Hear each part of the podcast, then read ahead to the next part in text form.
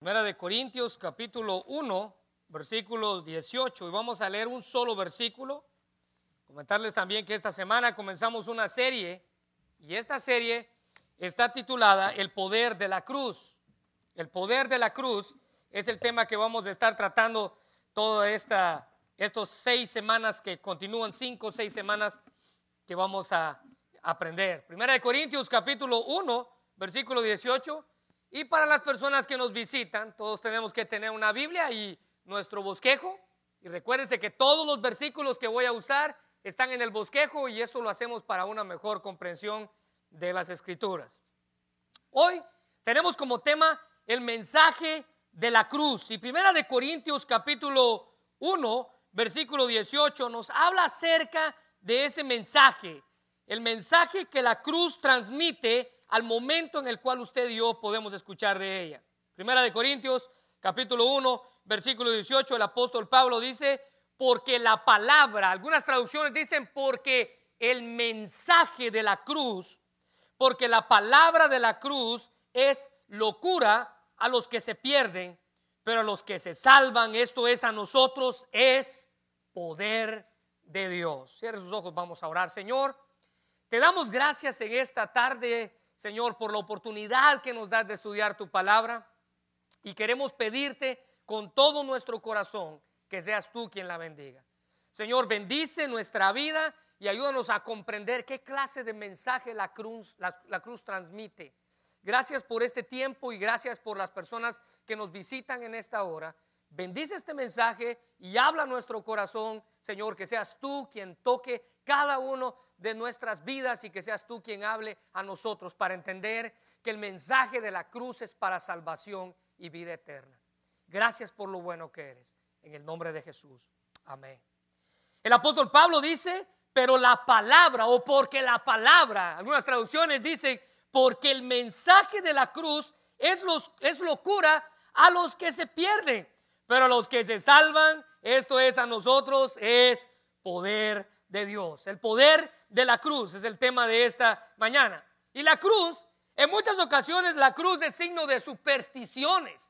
Hay gente que carga una cruz como si fuera un amuleto de oro. Es más, no puede faltar el carro de un hispano que no tenga una cruz colgando de su espejo. ¿No es así? Sí.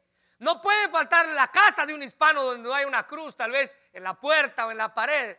O algunos hispanos traen una cruz en su llavero. Espero que cada hispano que cargue una cruz cerca de él entienda lo que esa cruz significa. O, como les dije, en ocasiones es simplemente un amuleto. Pregúntenle a algún hispano que tenga una cruz colgado de su espejito en su carro. ¿Por qué la carga ahí? ¿Por qué usted tiene eso ahí? Yo le aseguro que esa persona le va a decir, es que me protege, es la que me cuida. ¿Se da cuenta? Supersticiones. Es un símbolo de superstición. La cruz siempre ha sido un símbolo, pero un símbolo de esperanza, no de superstición. Y al igual que una brújula siempre está apuntando hacia un solo lado, ¿se recuerda? Hacia el norte. Así la cruz hacia apunta hacia la vida eterna. Y todo cristiano debe de apuntar hacia la cruz. Allí murió Jesús como un perfecto sacrificio, dice la Biblia, para toda la humanidad. Aunque la muerte y la tumba son circunstancias y situaciones dolorosas y terminantes, no lo fueron para Jesús. Jesús murió, fue puesto en una tumba, pero la Biblia dice que al tercer día Él resucitó. Es más, cuando las mujeres fueron al sepulcro en Lucas capítulo 24, allí en sus bosquejos, la Biblia dice que se encontraron a dos varones con vestiduras blancas. Versículo 4 dice, aconteció que estando ellas perplejas por esto, he aquí que se, separa, que se pararon junto a ellas dos varones con vestiduras resplandecientes, y como tuvieron temor, bajaron el rostro a tierra y les dijeron, ¿por qué buscáis entre los muertos al que vive? Versículo 6, no está aquí, sino que Él ha resucitado. Y aunque la tumba y la muerte pueden atraparnos a nosotros, no atraparon a Jesús. Porque su resurrección en aquel primer domingo en la mañana prueba su habilidad para salvarnos y para guardarnos más allá de la tumba. Así que la cruz simboliza no solo la muerte y la oscuridad, sino que también simboliza la esperanza y la liberación. Y a través de Jesús la cruz se convierte en ese símbolo de esperanza y de amor. Mire lo que dice Filipenses 2.8. Y estando en la condición de hombre, dice Pablo, hablando de Jesús, se humilló a sí mismo, haciéndose obediente hasta la muerte y muerte de cruz. La cruz es el mejor ejemplo de humillación, un amargo instrumento de muerte agonizante. ¿Sabía usted que en aquel tiempo las personas que morían en la cruz era la muerte más lenta y más dolorosa que una persona pudiera sufrir? Pero también la cruz llegó a ser símbolo de el hermoso y poderoso amor de Dios hacia nosotros. Los hombres en aquella ocasión tenían miedo de la cruz. Para los romanos era la tortura más degradante que podía existir, morir en una cruz. Aún los culpables, aún los, los prisioneros culpables que merecían la cruz, temían sufrir esa clase de ejecución. ¿Por qué? Porque era horrible, dolorosa y lenta. Así que Jesús, hermanos, no merecía esta clase de muerte. Pero sabe, Él lo hizo por amor a nosotros. Y la Biblia dice que lo hizo con gozo. Hebreos capítulo 12, versículo 2 dice, puestos los ojos en Jesús, el autor y consumador de la fe, el cual, subraye esto por favor, por el gozo puesto delante de él, sufrió la cruz. Él sufrió la cruz con gozo, menospreciando lo propio, y se sentó a la diestra del trono de Dios. Así que su vergüenza, su sufrimiento nos ofrecen un elocuente testimonio del amor sacrificante ofrecido por la Biblia le llama el Cordero de Dios sin pecado. Después de Jesús, la cruz no pudo significar lo mismo. Después de Jesús, la cruz ya no era un símbolo de derrota y de muerte y de dolor. Cuando Jesús tomó la mayor maldición del ser humano y la clavó en esa cruz, la cruz se convirtió en un instrumento de amor y de poder de Dios. Y a lo largo de la historia, la, cruz ha tratado de comunicarnos algo. ¿Sabía usted que a lo largo de la historia Dios ha tratado de comunicarse con el ser humano? La Biblia dice en Hebreos capítulo 1, versículo 1 y 2, Dios, escuche bien esto, habiendo hablado de muchas maneras y de muchas formas y muchas veces en otros tiempos, dice, ¿por qué? Por los profetas. Dios a lo largo de la historia buscó medios para comunicarse con su pueblo. Y en esta ocasión, dice Hebreos, lo hizo a través de sus profetas. Versículo 2, en los postreros días nos ha hablado por el Hijo, por la cruz. La cruz transmite un mensaje. Dice, a quien constituyó heredero de todo y por quien asimismo hizo el universo. ¿Sabe qué medios usó Dios para hablarnos a lo largo de toda la historia? Él usó ángeles, mensajeros enviados específicamente para dar un mensaje a una persona. Era Dios comunicándose con su pueblo.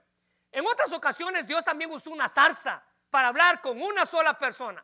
Nadie más en la historia Nadie más en la historia de la humanidad volvió a tener la experiencia de la zarza. Una sola vez, un hombre, Dios se comunicó con él a través de una zarza. Dios habló por profetas, Dios habló por señales, Dios habló por prodigios, etcétera, etcétera. Pero ahora, dice Hebreos capítulo 1, versículo 2, Dios nos habla por medio de su Hijo. La cruz. La cruz nos comunica un mensaje. Ahora, ¿qué clase de mensaje nos comunica la cruz? Bueno, en primer lugar, ahí en sus bosquejos, nos comunica un mensaje acerca de la santidad y del pecado. El primer mensaje que la cruz comunica es acerca de la santidad y del pecado. La santidad de Jesús al momento de padecer el cruel castigo por nuestros pecados. El pecado por el cual vino a dar su vida por nosotros. La cruz fue el encuentro de la santidad, el justo y de la esclavitud al pecado, a la que usted y yo nos encontrábamos. Juan capítulo 8, versículo 34 dice, Jesús les respondió, de cierto, de cierto os digo, que todo aquel que hace pecado, esclavo del pecado es. Mire, todo aquel que hace pecado es un esclavo del pecado. Si usted entiende eso, debe de comprender que el, el pecado busca esclavizarnos, busca atarnos, busca hacernos sentir controlados y dominados. Quiere dictar nuestros actos. Ya no lo que usted quiera, sino lo que el pecado le dice que quiera hacer. ¿Alguna vez ha conocido usted a alguien con un serio problema de adicción? Ya sea a las drogas, al cigarro, a la bebida, a cualquier otra cosa. Ya esa persona no tiene control de su cuerpo. Es el pecado que le dice a qué horas debe de fumar, cuánto debe de beber o qué es lo que debe de hacer.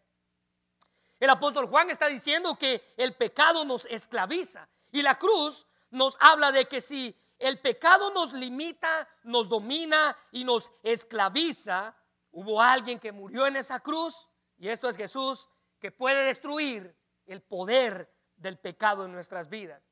La Biblia nos enseña que el pecado y la esclavitud van inevitablemente de la mano, están juntos. Pero la santidad de Jesús nos muestra que por medio de su vida, de su muerte y de su resurrección podemos ser libres. Primera de Juan capítulo 3 versículos 4 al 5 dice, todo aquel que comete pecado infringe también la ley, pues el pecado es infracción de la ley. Versículo 5, y sabéis que el que apareció para quitar nuestros pecados y no hay pecado en él. La santidad. Dios nos mostró su santidad al enviar a su Hijo a morir en una cruz por nuestros pecados. Matthew Henry comenta acerca de esto y dice, en Él, esto es en Cristo, no hubo pecado.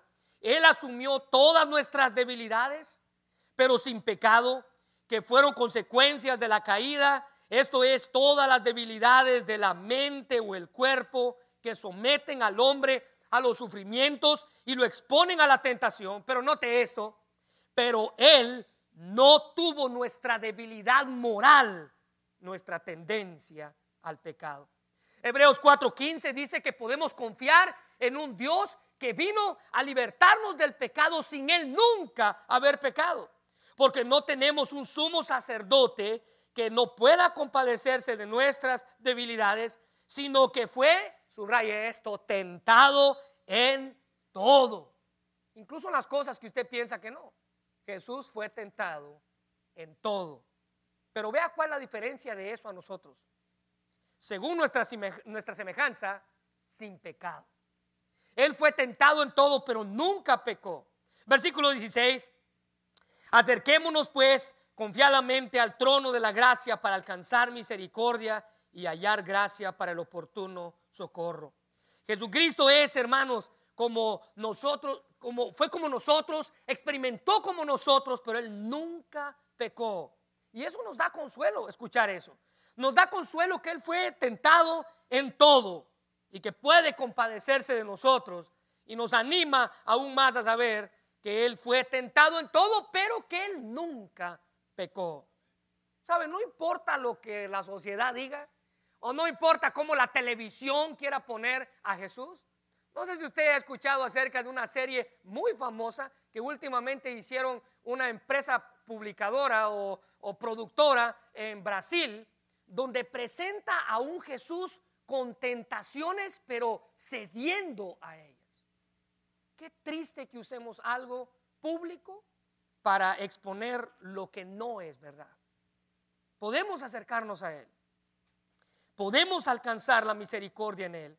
Alguien que fue tentado en todo, pero nunca pecó. O como dice J.N. D. Anderson, sin duda que el hombre necesita un cambio radical de corazón. Necesita empezar a odiar su pecado en lugar de amarlo y amar a Dios en lugar de odiarlo. Necesita una palabra para reconciliarse con Dios. En lugar por sobre todos los otros, donde ocurre este cambio es a los pies de la cruz, donde entiende algo del odio que siente Dios por el pecado y su indescriptible amor por el pecador. La santidad de Dios y la pecaminosidad del hombre se vieron juntas y es el mensaje que la cruz transmite. Esa pecaminosidad de un hombre que ha enfrentado su terrible condición. Es un terrible conflicto en la cruz. Así las tinieblas no pueden tener comunión con la luz, tampoco el espíritu no regenerado del hombre puede tener comunión con el Espíritu Santo de Dios, si no es a través del sacrificio de la cruz. Así que el mensaje de la cruz es un mensaje de victoria, de victoria para la santidad de Dios y de derrota y eliminación del pecado de la humanidad. Pero en segundo lugar, el mensaje de la cruz es un mensaje acerca del amor y del sacrificio. Del amor y del sacrificio. La cruz nos presenta el mensaje de amor más hermoso que usted y yo hemos podido escuchar. Cuando Dios envió a su Hijo, no solo lo hizo con una expectativa de que pudiera escapar de algo o que Él pudiera librarse de la cruz. No, no, no. La cruz era necesaria para nuestra salvación. En pocas palabras, no había otra opción para salvar a la humanidad más que por medio de la muerte de su Hijo en la cruz. Y a través de esto usted y yo podemos alcanzar la esperanza bendita de la vida eterna. Miren lo que dice Hechos 4:12. En ningún otro hay salvación, porque no hay otro nombre bajo el cielo dado a los hombres en que podamos ser salvos. Solamente Jesús. Él es el único nombre por el cual usted y yo podemos ser salvos.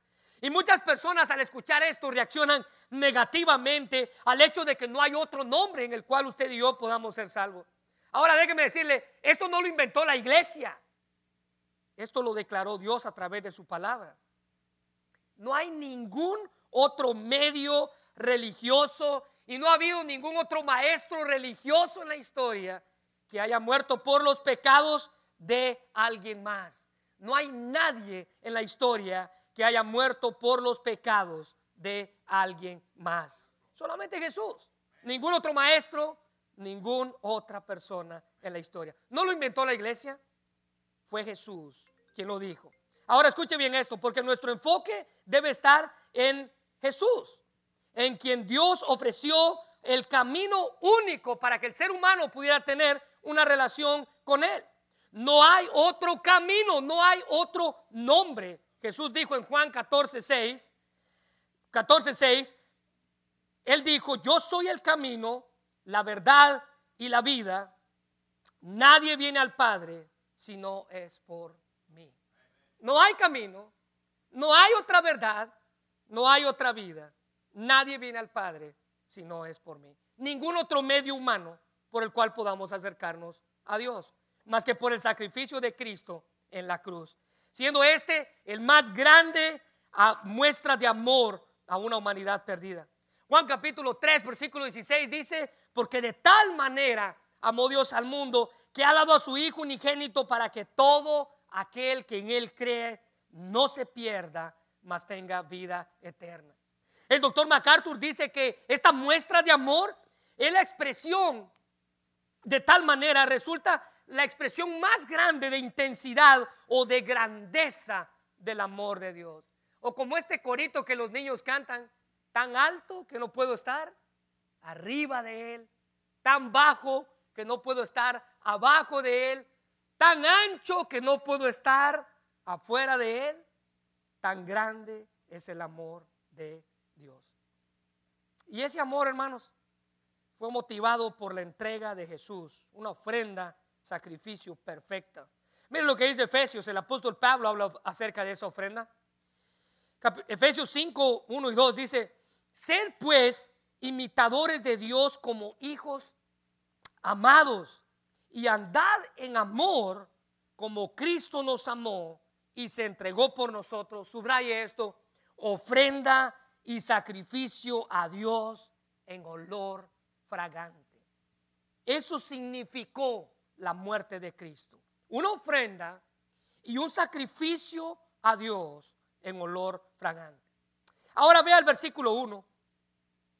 Pablo nos insta a nosotros que así como los hijos imitan a los padres constantemente, así también nosotros debiéramos imitar a Cristo, pero en amor.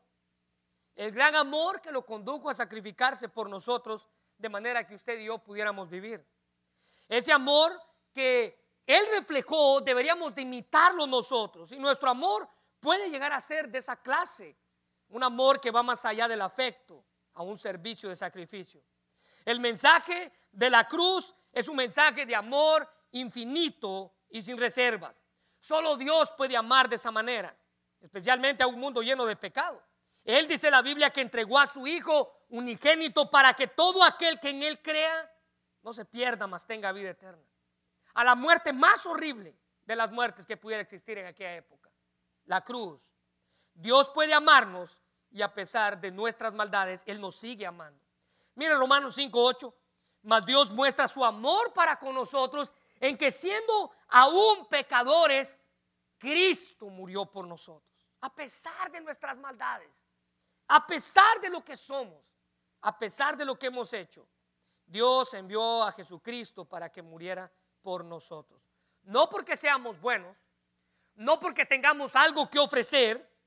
Así que cuando usted se sienta inseguro del amor de Dios, recuerde que Él lo ama a usted a pesar de lo que usted hace.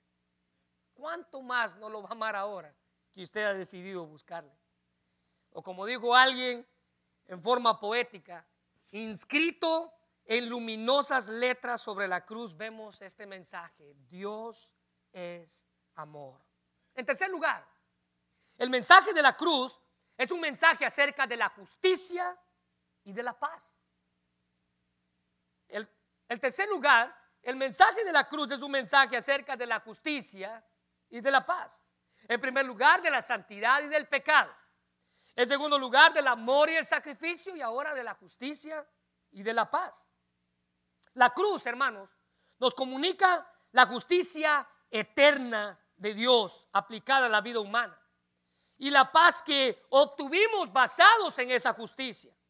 Hablando de la preeminencia de Cristo sobre todo lo que existe, el apóstol Pablo escribió en Colosenses 1, 19 y 20, por cuanto agradó al Padre que en él habitase toda plenitud y que por medio de él, dice la Biblia, reconciliar consigo todas las cosas, las que están en la tierra como las que están en los cielos, haciendo la paz mediante qué? El mensaje de la cruz. Mediante la cruz. Usted nunca va a poder hacer las paces, las con Dios. Usted nunca va a poder tener paz con Dios si no lo hace a través de la cruz. Los griegos tenían la idea, escuche bien esto, cuando Pablo estaba escribiendo este pasaje, Colosenses 1, 19 al 20, él estaba hablando a una comunidad mayormente griega. Y los griegos, con toda la idea de los dioses que existían en su mitología, en su historia, ellos tenían la idea de que Jesús no podía ser humano y divino al mismo tiempo. Ellos decían que tenía que haber un punto en la historia en el cual Jesús tuvo que haber sido hombre o fue Dios y dejó de ser Dios y fue hombre o es hombre y en algún punto de la historia dejó de ser hombre y se convirtió en Dios. Un ejemplo, él pudo haber sido hombre durante su niñez, pero cuando llegó la edad adulta en el cual fue llamado a su ministerio, él dejó de ser hombre y se convirtió en Dios. Por eso pudo hacer todos los milagros que hizo. Otro ejemplo, él pudo hacer hombre antes de llegar a la cruz, pero cuando llegó a la cruz murió y resucitó. Él tuvo que dejar de ser hombre y convertirse en Dios. Esa es la idea que esta gente tenía. Pablo, escribiéndole a estas personas, y con esta declaración, él refutó esa idea declarando que Cristo siempre fue Dios y siempre será Dios. Y cuando tenemos a Cristo, tenemos a Dios en forma humana. Eso es lo que Pablo está diciendo. Todos los atributos divinos estaban en Cristo cuando Él estuvo en la tierra. Y todos los atributos, humanos estaban en Cristo cuando Él estuvo en la tierra. Su muerte, dice la Biblia, abrió un camino para que todos puedan venir a Dios. Puso a un lado el pecado que nos impedía disfrutar de una relación correcta con su Creador. Así que podemos tener paz con Dios reconciliarnos al aceptar a Cristo que murió por nuestro pecado. ¿Será que hay paz usted entre usted y Dios? ¿Tiene paz usted? ¿Tiene paz usted con Dios? Ah, ¿Existe alguna distancia entre usted y Dios? ¿Vive usted de acuerdo a los parámetros de Dios? ¿Usted puede decir, mi vida está de acuerdo, alineada para con Dios? ¿Busca usted agradar a Dios todos los días? Bueno, es por medio de Jesús que tenemos la oportunidad de reconciliarnos con Dios por medio del sacrificio en la cruz. Miren lo que dice Colosenses 2, 13 y 14. Y a vosotros, dice Pablo, estando muertos en pecados y eh, en la incircuncisión de vuestra carne, os dio vida juntamente con él, perdonando todos los pecados, escuche bien, anulando el acta de los decretos que había en contra nuestra, que nos era contraria, quitándola de en medio y clavándola en la cruz. Todo lo que estaba en contra de nosotros a los ojos de un Dios justo, esas cosas que se interponían en nuestra reconciliación con Él, dice el apóstol Pablo, fue clavado en la cruz. El acta de nuestros decretos fue cancelada, dice Pablo, con la cruz. Aquellas leyes antiguo testamentarios que era imposible que usted pudiera y yo pudiéramos cumplir, aquellas leyes humanas que era imposible que usted y yo pudiéramos cumplir, la ley impuesta demandaba un solo pago. ¿Sabe cuál era eso? La muerte. Usted infringía la ley y usted moría a manos de la ley. No había términos medios. No había misericordia.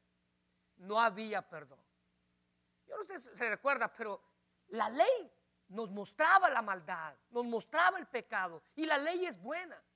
Pero lo que la ley falla es en alcanzarle misericordia a aquel que ha fallado.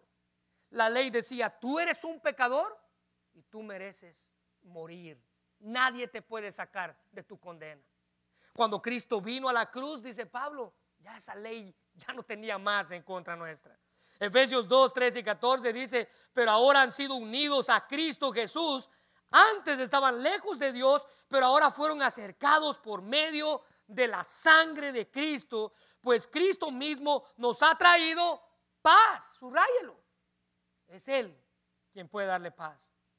Él, dice Pablo, unió a los judíos y a los gentiles en un solo pueblo, cuando por medio de su cuerpo en la cruz derribó el muro de la hostilidad que los separaba. Fue en la cruz que se juntaron la justicia y la paz de Dios por medio de la cruz se hizo posible que usted y yo pudiéramos enfrentar la justicia de Dios sin que Él nos castigara. Recuérdese, la justicia de Dios decía, tú eres un pecador y mereces morir. Pero la cruz vino y fue ahí donde se encontró la justicia y la paz de Dios. Ese es el mensaje que la cruz trae. Romanos 5, 9 y 10 dice, pues mucho más estando ya justificados en su sangre, por él seremos salvos de la ira. Porque si siendo enemigos fuimos reconciliados con Dios por la muerte de su Hijo, mucho más estando reconciliados seremos salvos por su vida. Hemos sido reconciliados, justificados por medio de la cruz. Hemos sido salvos, dice Pablo, de la ira de Dios y ahora podemos gozar de esa reconciliación con Él por medio de la muerte en la cruz. Fuimos salvos por medio de su sacrificio. Y por último, en cuarto lugar, el mensaje de la cruz transmite un mensaje acerca de la salvación y del poder. De la salvación y del poder. Ahora, sin duda alguna, que el mensaje más claro que podemos observar en la cruz es un mensaje de salvación. Dios enviando a su Hijo para morir por nuestros pecados y darle salvación a una humanidad que necesitaba de Él. Dios, a través del sacrificio de su Hijo, salvando al mundo de sus pecados. Pero también ese mensaje transmite el poder de Dios para cambiar vidas, para dar testimonio de sí mismo. Mire lo que dice Primera de Corintios 1:18, pero ahora quiero mostrárselo en la versión Dios habla hoy, ahí en sus bosquejos. El mensaje de la muerte de Cristo en la cruz parece una tontería a los que van a la perdición, pero este mensaje es poder de Dios para los que vamos a la salvación. ¿Se da cuenta el contraste? ¿Se da cuenta el contraste? Es un mensaje, dice, fatuo, tontería, pero es un mensaje de poder. Y la cruz es un símbolo de Dios para mostrar su poder omnipotente para salvarnos. Todos los que hemos creído en ella podemos morar bajo la sombra de la cruz y alcanzar el perdón de nuestros pecados. Salvación y poder es su mensaje. El mensaje de la cruz es un mensaje de poder para salvación a todo aquel que cree. Pero es el instrumento de Dios por el cual cualquiera puede por medio de la fe ser salvo y hecho a una nueva criatura. Romanos capítulo 1, versículos 16 y 17 nos habla acerca de ese poder y de ese mensaje. Porque no me avergüenzo del Evangelio, porque es poder de Dios para salvación a todo aquel que cree. Al judío primeramente y también al griego. Porque en el, porque en el Evangelio la justicia de Dios se revela por fe y para fe, como está escrito, más el justo por la fe vivirá.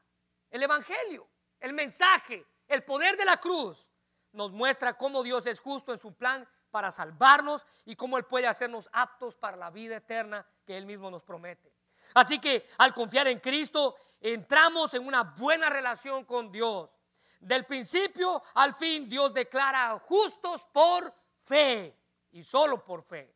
Porque el mensaje de la cruz es mensaje de salvación y de poder. Alguien describió la influencia de la cruz, escuche bien, como una cuerda sin fin rodeando al mundo y al trono de Dios. Ahora déjeme explicarle eso, quiero repetirlo nada más.